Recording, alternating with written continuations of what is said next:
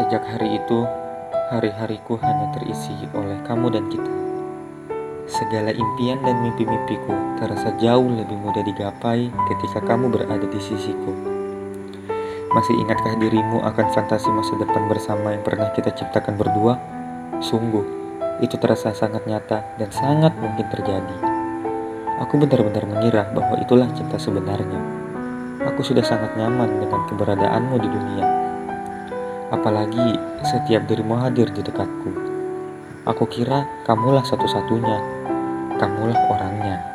Nyatanya, aku memang tak pernah salah menilai. Kamulah orang yang tepat.